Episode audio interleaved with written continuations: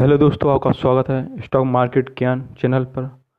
आप यहां पर स्टॉक मार्केट से रिलेटेड आपको एजुकेशन मिलेगी, साथ साथ हर शेयर के बारे में फुल एनालिसिस मिलेगी। तो हम बात करते हैं यस बैंक के बारे में। यस बैंक में अभी जो ब्रेकआउट देखने को मिला है उससे ही लगता है कि और आने वाले दिनों में यस बैंक का प्राइस और अप जाएगा, क्योंकि अब यस बैंक का जो अभी डाउन ट्रेंड चल रहा था वो अप ट्रेंड में चेंज हो चुका है। तो आने वाले दिनों में अब यस बैंक अब बीस से पच्चीस रुपये तक जाने की कोशिश करेगा। अगर उसको भी ब्रेक कर देता है तो और आगे जाएगा।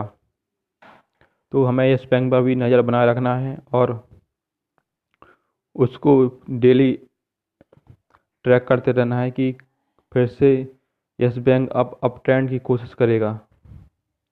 और अप ट्रेंड की फिर से एक कोशिश करता है तो ज़रूर हमें उसमें बाई करने की कोशिश करना चाहिए।